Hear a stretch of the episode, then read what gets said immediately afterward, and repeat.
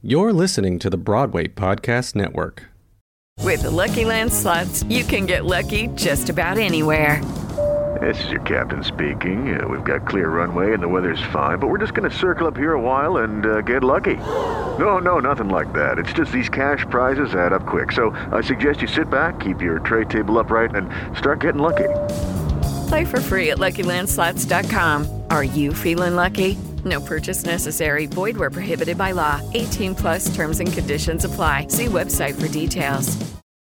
With Lucky Land slots, you can get lucky just about anywhere. Dearly beloved, we are gathered here today to. Has anyone seen the bride and groom? Sorry, sorry, we're here. We were getting lucky in the limo and we lost track of time. No, Lucky Land Casino, with cash prizes that add up quicker than a guest registry. In that case, I pronounce you lucky. Play for free at LuckyLandSlots.com. Daily bonuses are waiting. No purchase necessary. Void where prohibited by law. 18 plus. Terms and conditions apply. See website for details. Hey everybody, in case you missed it, we had big, big news on the blog this week. My original musical, Getting the Band Back Together, will open on Broadway next August. We are giving away a free CD, free cast recording right now on gettingthebandbacktogether.com. Go to gettingthebandbacktogether.com, get that recording, listen to it. You're to love it and we'll see you on Broadway. I wanna be a producer with a hit show on Broadway.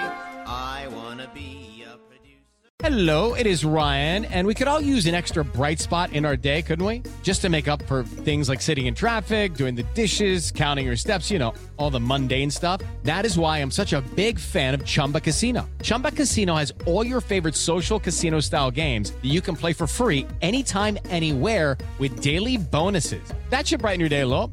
Actually, a lot. So sign up now at chumbacasino.com. That's chumbacasino.com. No purchase necessary. Group. Void were prohibited by law. See terms and conditions. 18 plus.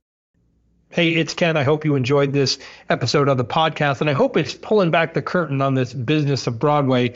If you're looking to learn more about what makes this industry tick, go to my website, kendavenport.com, and sign up for my weekly newsletter. I'll send you one email a week, one article about what I'm seeing, trends, insights, marketing ideas on what's happening on Broadway right now. That's kendavenport.com. Hope to see you there and in your inbox. Hello, everybody. Welcome back to the Producer's Perspective podcast. My name is Ken Davenport. Today we are going out on the road. I am pleased to welcome to the podcast the CEO of the Troika organization, Mr. Randy Buck. Welcome, Randy. Thank you so much, Ken. Good to be here. So I've known Randy a long time, and I'll let him tell his story about how he got to Troika. Uh, but for Troika alone, Randy has produced over 50 productions, not only on tour around this country, but all over the world. But Troika as an organization has produced so, so many more. When I was actually an actor in the early 90s, it was like the dream coming out of NYU to be in a Troika tour. Uh, Grand Hotel and all these shows. But you name the musical they've toured at Annie Fiddler, 42nd Street, Cats, Grease, Will Rogers Follies, on and on and on. This season alone, they'll have The Bodyguard, School of Rock, Love Never Dies, American in Paris, On Your Feet, and even more. Check out their website at troika.com for more info on the coming season and its history. But let's get to Randy's history. The first job you ever had in the theater, what was it? Well, actually, it was a, an apprentice. I worked for a man by the name of John Kenley, who I know a lot of your listeners are going to remember because this man, uh, he was fascinating. He ran a summer stock organization in Ohio. It was a touring route, and he ran it from the 1940s up until the late 90s, if you can imagine such a thing. So this was musical stock that doesn't even exist anymore. It was summer stock in its finest. Big star stock. Mickey Rooney, Ann Miller, Gene Kelly. We had then we had the television stars. We had Henry Winkler that came in at the height of his Fonzdom, McLean Stevenson, and and the stars just went on and on. Zsa Gabor, Eva Gabor, you know, you name it. And and he would he would sell. He did twelve shows every season. Did one week stock. He'd open in Warren, Ohio, moved to Dayton, Ohio, then Columbus, Ohio and and you would so you would tour these shows around one week each. You rehearsed the show in six days, and that was it. That's what you had. And as an apprentice there, you did everything. So from cleaning the coke mats, working the box office, to uh, building the scenery, painting the drops, altering the costumes, running the show. All those theaters had IATSE crews, so it was a professional theater. That there were five or six apprentices in, in, in Dayton and Columbus, and then in Warren, Ohio, you'd had like 20 apprentices, and we did everything. We worked from eight in the morning until midnight, seven days a week, and had the best time of our lives. And I started when I was 15. Actually, my sister was, a theater lover when she was in high school and she was starring in the high school musicals. And so I got drug along because it was easier for mom to drop both of us off, right? So, so when I was in, in middle school, I was in the musicals as well. And then when I was 15, she was working for John Kenley as an apprentice then, and somebody got sick. And so I went to work. And in, in Ohio, you had to be at that point 18. So I told them I was 18. And then I was 18 for the next three years, you know. So I worked there every summer through high school and college, then became a technical director there, and ultimately ended up getting my, uh, my equity card as an assistant stage manager. Sandy Duncan and Chris and Christopher Hewitt in Peter Pan in the uh, in the mid 70s. So it was 75. I got my equity card. And how did you get here to New York? Well, okay, so it's it's it's a longer story than this. Unfortunately, I'm sorry. How long do we have to talk? Thirty seconds. Go. So anyway, so I did this all the way. I went to Webster College, uh, acting and directing and music as a minor. And when I got out, I went to work as a well, actually, during in 1977, I was the prop department at the Cleveland Playhouse, if you can imagine such a thing. In 1977, not a great neighborhood, but it was it was a tough year. So I was the prop department there. But the next year, I got a job as a stage manager at the Westgate Dinner Theater in Toledo, Ohio and it was in a shopping mall in Toledo. And there were, back then, I mean, we're talking about 70s and 80s, there were dinner theaters on every corner of every single block in America. They were so prevalent out.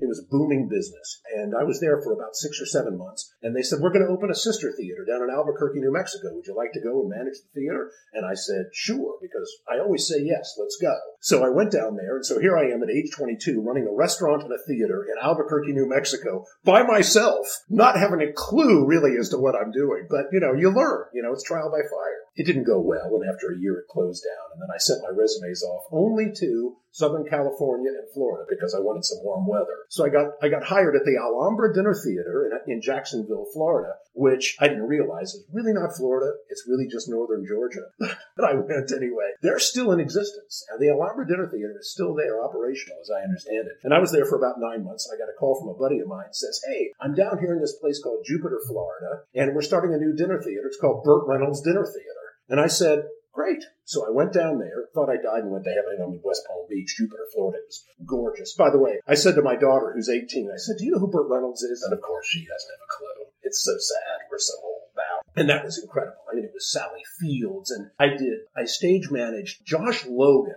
Okay, there's a name that probably most of these lizards don't even remember.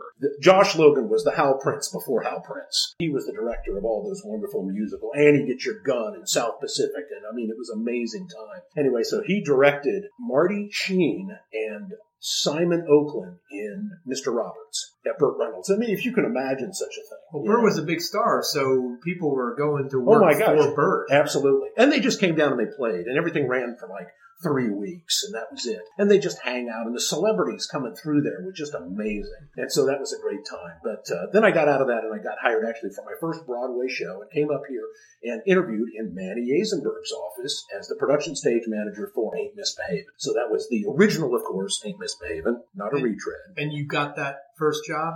That was that was my first Broadway, if you will, touring job. Yes, and that was through a recommendation of somebody who I had actually worked, who had who had worked at the Westgate Dinner Theater after me, who had recommended me for this job. Isn't that crazy? Yeah. So what I love about your trajectory already is that you worked in a lot of different disciplines. So props, technical direction, restaurant manager. I mean, you did a little bit of everything. Right. Was stage management jumping? I mean, you're obviously not a stage manager right now. Did you fall into stage management? Was was that something you were like, this is my path that I'm going to Well, I wanted, of course, originally, like so many of us in this business, I wanted to be a performer. Fortunately, I had the good sense to know that I wasn't talented. So I said, let's take a right hand turn. And stage management sort of lent itself to that because you're there as the surrogate director and you're managing stuff on the road. And I, I just, you know, I don't know, I'm not controlling, but I like to be in charge.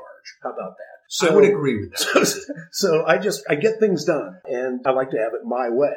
So it it, uh, it it just sort of it was a good career for me, and I did it for 20 years. I mean, because with Marvin and Irving, uh, just one thing led to another. So I went from that to Children of a Lesser God, to Master Harold and the Boys, to Little Shop of Horrors, So, I mean, Master Harold the Boys was, was James Earl Jones, and Zakes Mokae came in, who won the Tony for it. Then it was Howard Ashman directed The Little Shop of Horrors because it came right out of the Orpheum Theater. So all of these things, it was so unique. And, you know, you, you got to move on from show to show, and that I love. So I went through a period after that where I, I, I, went out independently. I got away from that office and I did Richard Harris and Camelot for a year. And then I stage managed Mary Martin and Carol Channing in uh, Legends for a year. Jimmy Kirkwood wrote a book about that. It's uh, fascinating, called Diary of a Mad Playwright. And then I went for a year, I went and did Siegfried and Roy's World Tour which was a year in Japan and a month at Radio City Music Hall. You know, that was their world tour. But it was a crazy experience, you know, and always looking for something that's different. It was it was a fascinating time. The depth of your the width of it, I should say, reminds me of a, in a small piece mine. And what I loved about being a company manager was bouncing around from show to show. It was the mm-hmm. freelance life, but but for me, it was like going to Harvard one day because I got to work with Sam Mendes on the revival of Gypsy, and then working with Tommy Tune at Yale on Grease. It was just going mm-hmm. getting an education from yeah. each different each different person and group and set of producers. What's the? Do you remember any of the biggest lessons you've learned from any one of those productions? Like, oh, like I could tell you an Arthur Laurents story right now on Gypsy, but I'll wait that till the microphone is off for that one. But what's one big lesson you learned well, as a stage? I'll tell you one of the one of the my show that I that I picked up in, in 1992 was Phantom of the Opera. So uh, I came in. I was the production stage manager on the original tour of Phantom, and I had not worked with Hal Prince before, and that was an amazing experience. And I spent a lot of time with Hal because after that, he asked me to come to and open Showboat on Broadway, which was, I mean, I didn't want to come into town because Phantom was the dream come true. I mean, I'm a roadie at heart. You know, I always got, I, people used to tease me, all I need is three Armani suits and a suitcase, and I'm happy. Sorry, honey. I know you're listening to this. I love you. No, that's all changed now. But uh, she knows this, actually. I, I am a roadie at heart. And, uh, uh, and to come off the road because Phantom was an amazing experience. I was part of the team. It was a four man team. We went into all those theaters around the country and advanced Phantom and walked in and said, I need three more line sets. I need four more bathrooms. I need washers, dryers. This has to go. That has to go. It was an amazing experience. And, and they we, did it for you. They, well, you bet they did. You bet they did. That was the Hamilton of the time, you know. And uh, they did that all that modification. That made all of our lives easier. We all know what Phantom did for all these buildings across the country. But getting back to your question, I spent a lot of time with Hal, and we'd have dinner together and whatnot. And I remember one night we were in Tampa, Florida, at a Holiday Inn having dinner. And he, he confessed to me, he said, you know, and, and I misunderstood him, but I know I didn't actually. He said, he confessed that he was afraid that people were going to find out that he didn't know what he was doing. you know? And, and I, what he was trying to say is, we're all just making it up as we go along, right? All of us are. No matter who we are, none of us has all the answers, and none of us has carte blanche to just go out and do whatever it is they want to do, right? And where's that next creative thought really going to come from? you know, and is it going to come? We're all there in the same boat. And it was, it was a real epiphany to me because, you know, I just idolized this man. I mean, he's such a genius. And yet he struggles with the same thing that all of us do. We're all wandering around in the dark, just bumping into the furniture. And sometimes it goes well, and sometimes it doesn't. And some of us have a better shot at it, like Hal, for example. But uh, it was that was that was the big that was a big moment for me. Yeah, that's good. You know, I've been thinking about this a lot lately. That kind of thing, as I've bumped into a few people and a few walls myself, and noticed that, and, and tried to change what I do, and just you got to keep doing stuff you got to keep spitting stuff out, keep doing more and more things until you bump into the right things or don't bump into the right things. And and Hal actually is a great example of that. And I have a letter from him because he's such a mentor of mine, uh, hanging on my uh, above my desk right now. But the success of Phantom for Hal, his biggest success, that came later in his life as a director. When you look at his career, even as a director, he had some very successful shows as a producer, but as a director, it wasn't until Phantom much, much later in his life that he achieved the success that we all want. Yet we walk around. You mean going, the financial success? Yes, right, exactly, exactly. exactly. Why, why he can go to the Alps every every summer. So, what about stage management do you think prepared you most for being a producer today? Well, it's interesting because, well, I, I, it's an easy question for me because making the shift from stage management into the dollars and cents realities of the world is a quantum leap. It's really difficult to do because if you've been brought in on the artistic end of life, you go, I don't care what it That's not my problem. That's somebody else's problem. You never had to care about it. And so I had a very brief stint in 1991. It's like six degrees of separation. My first wife was actually a student of a gentleman by the name of Nicholas Howley. And Nick Howley was he was the grandfather of Troika Entertainment. He he, he started as a dinner theater in, in Rockville, Maryland, called the Harlequin Dinner Theater, and ran there for 25 years in Washington D.C. And uh, so anyway, he was a professor at American University, and she was a student of his. So there we we drifted through town. I met I met Nick, and I met his wife, who was an actress who I had stage managed at the Westgate Dinner Theater. Once again, six degrees of separation. Anyway, so Nick hired the two of us to come in in 1991, and uh, this was before, just before Phantom,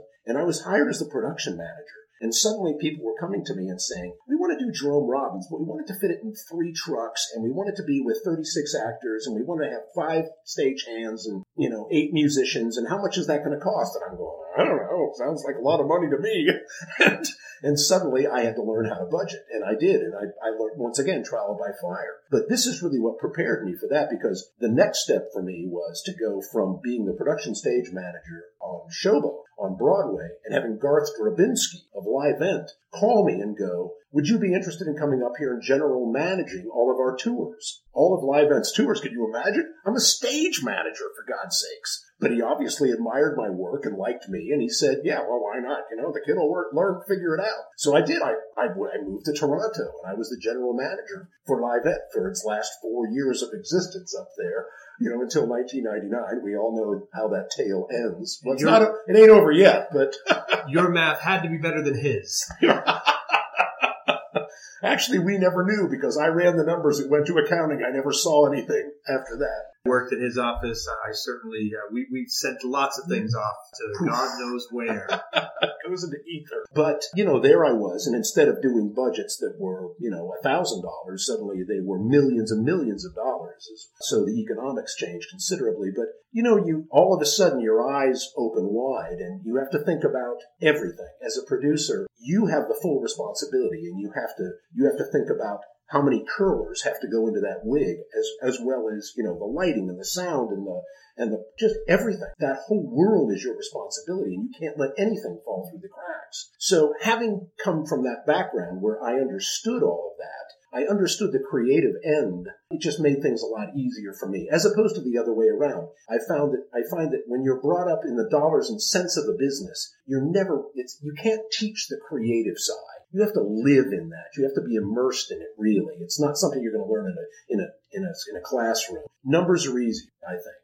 So that was that was a big lesson. God, it's such a such great insight about being around because I credit a lot of hopefully my ability to see both sides of the art and commerce coin with having grown up as an actor, being around directors and writers even before I started company managing. Is there a question you ask yourself when you're, because you're faced with these all the time? Ugh, I could spend a couple more grand a week to do this, which would help the art. But the commerce says, should I save it? Is there anything you, any checklist, any question you say to yourself before you make that decision? Someone asked me a long time ago, is it more important to have a good commercial a good show. To which I said, good show, of course. And I was wrong. It's more important to have a good commercial. Now I'm talking about the business that I do. Okay. I'm not talking about Broadway. I'm talking about the road. We sell the dream. That's what we do. Most of the people out there that buy tickets to see our show in wherever it might be in Tulsa, Oklahoma, Des Moines, St. Louis, wherever that is, they don't know this show. They don't, all they know, they know it's a title. And what they need to do is we have to get their butts in the seat. They're probably going to love the show. I mean, these shows are not bad shows. They've done well on Broadway. They're going to go out. They're going to be in that town. So, you know, but we have to get them into the theater in order for it to be successful. And how do we do that? We show them a commercial. And if you've got a great commercial and it gets their interest and they buy a ticket, hey, mission accomplished. But you have to remember, we sell probably 80 or more percent of our inventory before we ever show up. And we come in on Tuesday, the reviewer comes, let's say, on Wednesday, puts the review in the paper by Friday, then you got four shows and you're out of town. You know, you're gone. So it isn't it isn't about whether what the reviewers have to say, and there's no time to build word of mouth. We're there for a blink of an eye and we're gone. So what you're really doing is you're trying to sell this up front. And a lot of that is done through subscription, but it's also done with a television commercial. So what is the most important thing to getting a show sold on the road that I guess even before the audience gets there or even sees that commercial. Well, you have to remember, we don't sell to the public. We sell to presenters. Presenters sell to the public. You know, so there's that step there. So the first thing we have to do is, of course, get the show out there into the marketplace, and the bookers do that, and as as do we. Uh, but you know, they they come into town and they see what that you know what that show is, and uh, they can put their hands on it and figure that out and decide what that show is that they want to that they want to book. And outside of that, then we just have to deliver the materials, and then the individual presenters decide how they're going to disseminate that, use that money to get the word out there, whether it be in print or electronic or whatever that that medium might be to sell those tickets. So everyone knows Broadway is booming like this. I, I just wrote a blog today about the grosses last week, and I do a recap every week. And my recaps are getting boring because the Broadway is doing so well right now. Is there an automatic trickle down effect to the? Is the road doing as well? Give me, give us the current state of health. Well, you know, the Broadway and the road are, are such a different economic model, you know, in that, you know, an average uh, Broadway show now is going to cost, I mean, a musical substance and size is going to cost $15 million to produce. We're much less than that. An equity show right now costs about $4 million for us to put that out. I'm talking about, you know, a, a bigger musical with a big physical production. Now here in town, though, the difference is, is that here you can get 165 or 200 and, you know, it's going to be 250 soon and people will pay it and they pay it because they come here to see the show. It's very different when you're in Dayton, Ohio. I can say that because it's my hometown. And I can tell you that they're not going to pay anything more than 45. And if you raise your ticket prices to 47, you're going to lose 5% of your audience. They're just going to say, I'm not going to go. There are too many alternatives to staying at home and just watching television or going to a movie or whatever it might be. So it's really tough. And when the economics, when the economy is strong, which it is right now, this is why we're, in my opinion, we're enjoying all of this because everybody has the expendable income. But let me tell you back in 2008, we know what happened. I mean, this, this, everything crashed and people were not coming to the theater and we were all suffering and our income went down. The guarantees significantly went down at that particular point in time. But so it's, it's a whole different model out there. And it's different in every town. So when people say, well, what do you sell your tickets for? Number one, I don't sell tickets. The presenter does. But it's very different from Chicago and LA as opposed to what it would be in Dayton, Ohio or Evansville or places like that, Poughkeepsie. So give me a, a state of the state though, and the 30 plus years you have on the road. How are we doing compared to other years or decades? Do you think is this the best of times, the worst of times, or this is just about average? Well, I think that there's there's so much more product. Look, if you go back to when I started out in this business, you had to be a bona fide hit to go on the road. You had to be a Cats, you had to be a chorus, you had to have some significant mileage on that show, and then you went out and you toured. That's not the case anymore. I, I joke with people and say when we have a reading, the bookers are showing up there, and and it's really sort of true. I mean, I can name shows right now that are, have not even come into town. They're pre-Broadway in regional theaters, and the booker has already been hired, as the publicist has too. So, the, and those are both just functions of the road. But it hasn't even opened on Broadway yet. We don't even know. It could be a total flop here. But they've already, they're already thinking about the road. They're trying, thinking about how we can churn that money up. And is that is that good? Should producers be doing that, or is that cart before the horse? Or Well, it's a bit cart before the horse. Yeah, I think so. But the thing is, is that there are so many titles out there. There are shows that are playing here right now in town, which are not great shows. And listen, I've done this myself. They're not great pieces of theater, and they'll run for a certain period of time and close, let's say three months, and they still get a tour, and they go out. There is no show that's going to open here that is not that the producers are going to try to get a tour. And, and there's sort of a misnomer out there that you can recoup your Broadway losses from the tour. Trust me, that is never going to happen. You're lucky to get away with your shirt at the end of the tour is what it comes down to. There is money there. There are solid tours. They do, they can make money. And certainly there's, there's the big blockbusters, which we'll put over here because you can't compare yourself to that. But traditionally, you're, you know, you're lucky to get out. It used to be very different. I used to be able to almost guarantee a 20% return on the tours. I mean, absolutely. That was like the minimum. That was back when you could recoup in, a, in one season. You could go out and do 30 to 40 weeks, make your money back at plus 20% or even more. And the, problem now is that's sort of evaporated. It's definitely evaporated. Now you need a couple of seasons. And this was epic. This happened about three or four years ago, maybe a little bit more, where suddenly you had to go into the next season. And before, when you could recoup in one season as a tour, you were not at risk because you would go to the booker and you would say, Get me 40 weeks. They'd say, You open in September, you close in June. This is how much money. We would forecast that out. So when we forecast, as a little aside here, this has become major business here. So we have a database that delivers the gross to net calculation for each city, what the average, you know, labor is for each city. It talks about, we look at the, the history for the last 10 years, and we actually allow the computer to deliver us a route based on historical data. And then we go in there and we start to tweak it based on what that musical is and how it might deliver. We didn't used to do that 15, 20 years ago. We just said, hey, you got a garage, you got a sheet, let's do a show.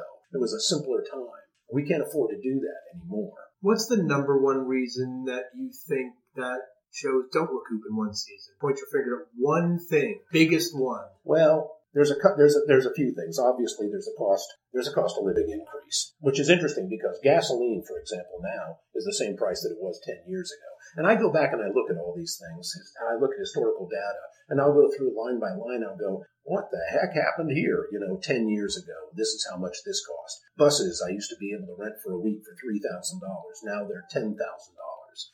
Hotel rooms I used to be able to get for thirty-five to forty dollars average a night. Now it's a hundred. It's things like that. Why? There's no real reason for that. Cost of living index is not that is not that high, but that's what it's become. So we deal with that. So that's one factor. And from the from the artistic show, from our side of things, there's a thing called the weekly operating profit pool, which is all of the creatives come together. And it used to be that everyone was paid a, a percentage of the box office. That goes way back that failed because they started running out of money. So they said, we got to figure something else out. So they came up with this idea. So it's a weekly operating pool, profit pool. So what they do is they'll take a percentage of the weekly operating profit, and that goes to pay the authors, which is the lyricist, the composer, and the author, the writer itself. And it also included in there, you can have anybody you want in the pool, of course, but generally it's director, choreographer, the design team is all in there the original Broadway producers are in there. The, the tour producers might be in there. But it's a chunk of money that goes, that's put aside every single week based on, on profit, which makes good sense. Okay. So if, uh, and there's, there's a minimum that gets paid out every week so that everybody gets a little bit of money and you want to try to keep that as low as possible. What we've seen is, you know, that's sort of gone from 20% of the weekly operating profit to 30 to 35 to 40 to 45. And in some cases, post recoup, it can be 55, 60% of the profit goes to this pool. Well, it's sort of like running in sand after a while. You can't make your money back if you're paying all this money out every single week. So that's a big problem. That's what's, what's sort of grown exponentially over time.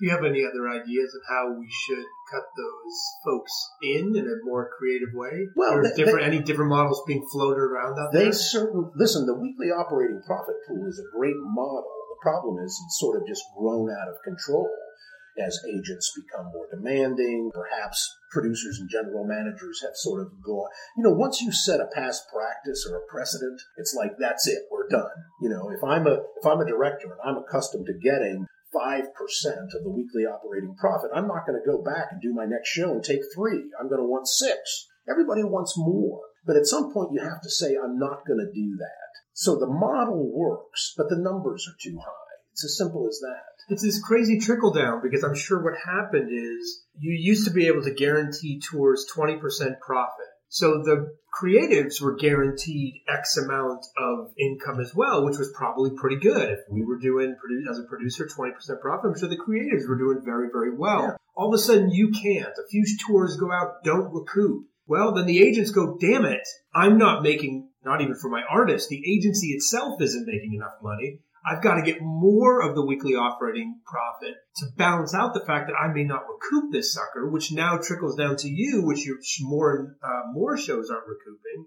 It's this hamster wheel no, type it, of problem. It is. It is a bit of that. Yeah. Yeah. Indeed, it's hard. Can shows that don't play New York get on the road? And if so, what are the characteristics of a show that that can get out there without without sitting down in a theater here in the city? Well, that actually, there's a couple of categories there. Every once in a while, we'll spit out a, a show that's a retread and, and things like that and put that back out there. But generally, it needs a Broadway brand, a recent Broadway revival to put it back out again. And we've got a few shows that have come along. We have right now Bodyguard, which did not have a Broadway brand. And so we went ahead and we put that out. Of course, once again, you've got to have a reason to do it. So you can't just take an arbitrary title and say, hey, here you go. It has to be something that's going to have appeal to the presenters, and ultimately they have a feeling it's going to have an appeal to their audience. So, Bodyguard, everyone knows the movie; it's classic, you know, and so that that managed to uh, to get out there. Uh, and is doing well, doing well. We have Love Never Dies. Now, Love Never Dies is Phantom 2. It's the sequel to Phantom. It's been done in Australia. It's been done in Japan in this format here. Um, the West End production was a different production altogether, but but it's being marketed very much as Phantom 2. It's 10 years later. That's going to have a lot of interest. 50% of the people who have ever seen Phantom come to see this were golden. And it's a great show, you know, so people won't be disappointed. But once again, you got to get them in the building. And people are going to come, I think, because they're going to want to see what is the next chapter in the Phantom story. So you've got to be pretty specific. We've had some epic failures out there as well. We did a show called Dr. Dolittle, which had no presence here in the U.S. And we went out and we tried to do that on the road. That didn't go well. And uh, the other one that we did was 101 Dalmatian, which everyone sat back and said, "Oh my gosh, this is going to be amazing! It's a great title, and everybody knows 101 Dalmatians." Uh, and what didn't go well with those two? Because I remember them now very clearly. I certainly was one of those people sitting in my office going,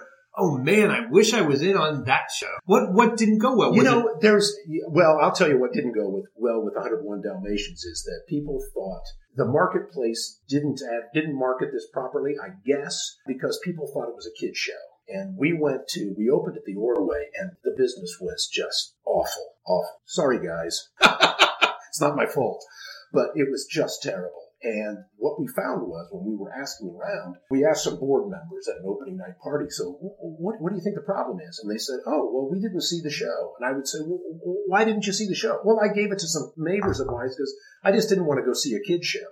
They were thinking of it as sort of an arena, sort of kids attraction. I think that might have been what, what hurt there. It's, it's so hard to say why things work and why some things don't and why things can not work at one point in time, like Chicago in 1976, and then come back and Barry goes out and takes it out and runs it for 20 years. You know, good for him. But who would have thought? right? anything that you were like, "Ugh, this thing is never going to work," that has turned around and surprised you and worked like gangbusters?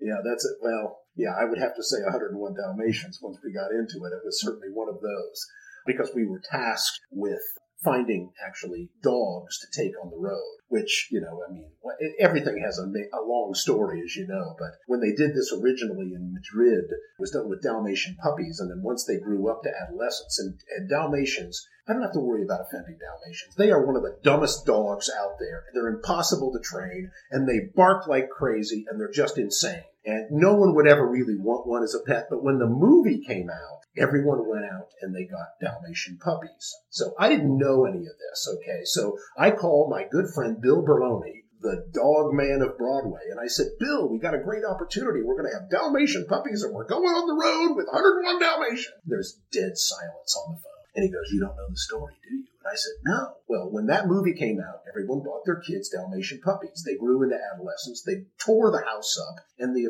the adults took the, they went back to the pound in droves. There were thousands and thousands of Dalmatians that went back and they were euthanized. They didn't, what can you do with them? Nobody wants them. And it was a huge problem in the animal rights community. So now here I am. I'm going, oh my God, I'm producing a show that's going to be an epic fail. So we're thinking of, well, maybe we can get other dogs and put stockings on them that look have, little black spots. And we're thinking all this crazy stuff. We ended up getting 16 Dalmatians to take on the road and to find somebody to train to do tricks on stage and also to go out and get them because what we wanted to do is get rescue dogs so that we wouldn't have PETA all over us. So you say, well, why 16? Well, 16 is the number of crates that are PETA size based that you can fit on a rock and roll bus that you gut and you put them in the back because you have to take these dogs and they have to have trainers or handlers that stay with them 24 7. So there's bunks in the front of the bus and 16 crates in the back. We went on the road for a year.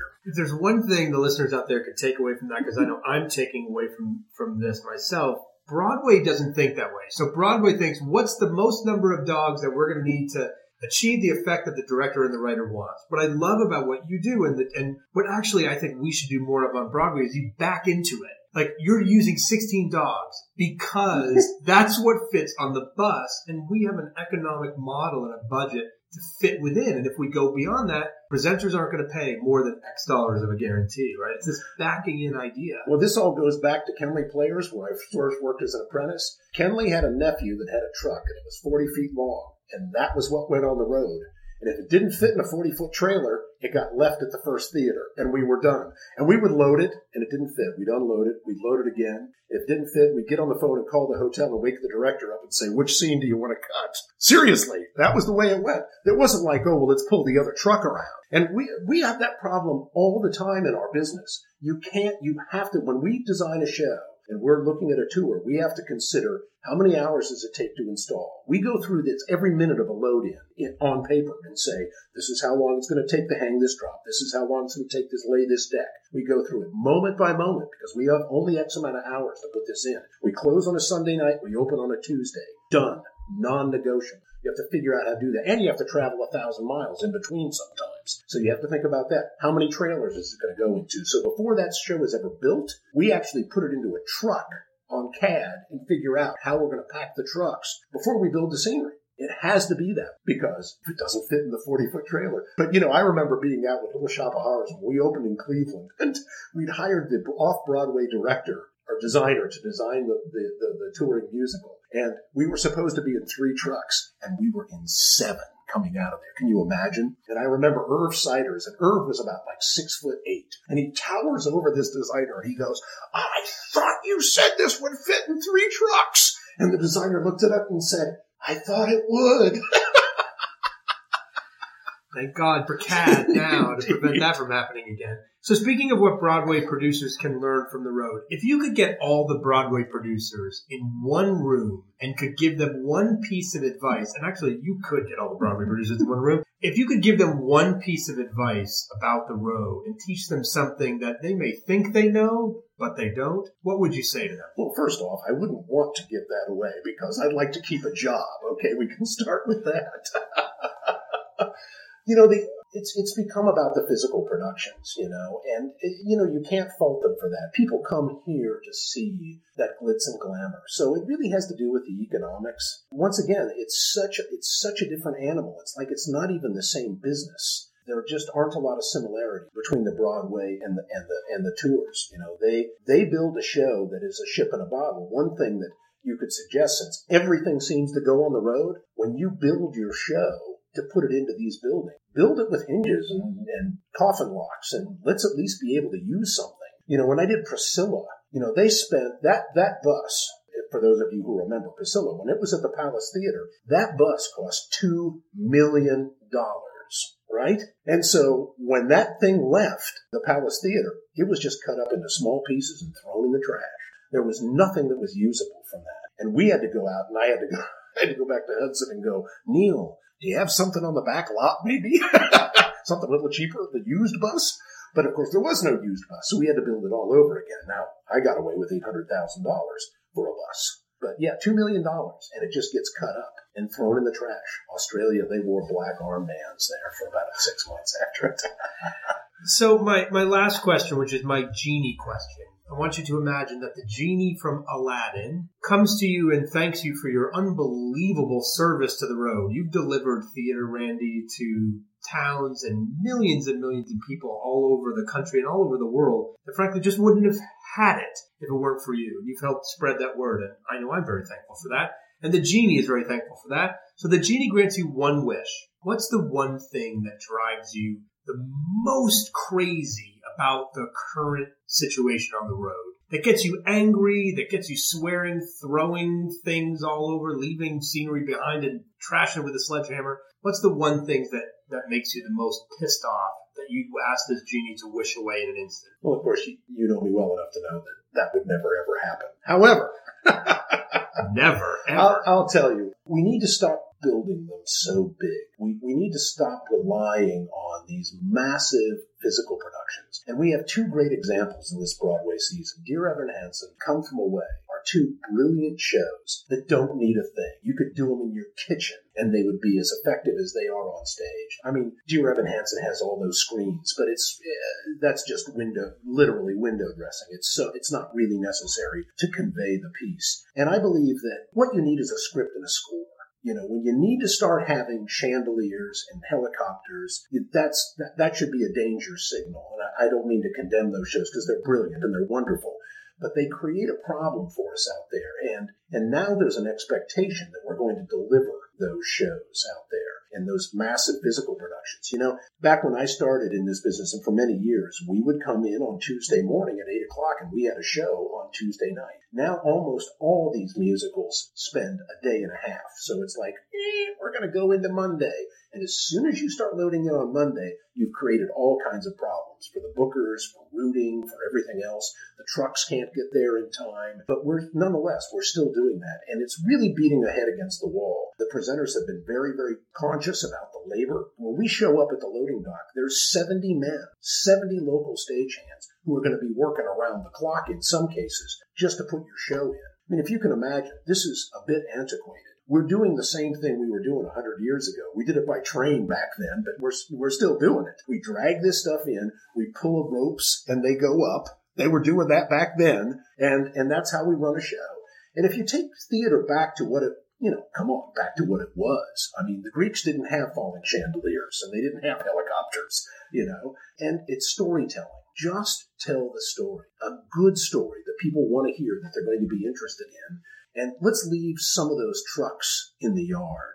I think that would be helpful. What good advice. Thank you for that. And thanks to all of you for listening out there. If you are not in the city, go to your local performing arts center, local theater, see a show on the road. Thanks so much, Randy, and we'll see you all next time. So have you visited gettingthebandbacktogether.com yet and gotten your free cast recording? If not, go there right now. Gettingthebandbacktogether.com. Get your recording, enjoy it, and we'll see you on Broadway.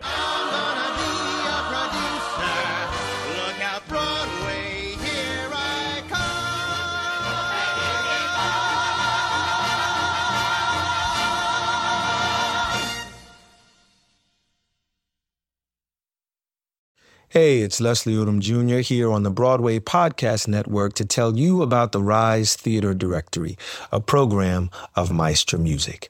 Rise is a national online resource designed to connect and empower backstage and administrative and creative theater professionals from underrepresented backgrounds.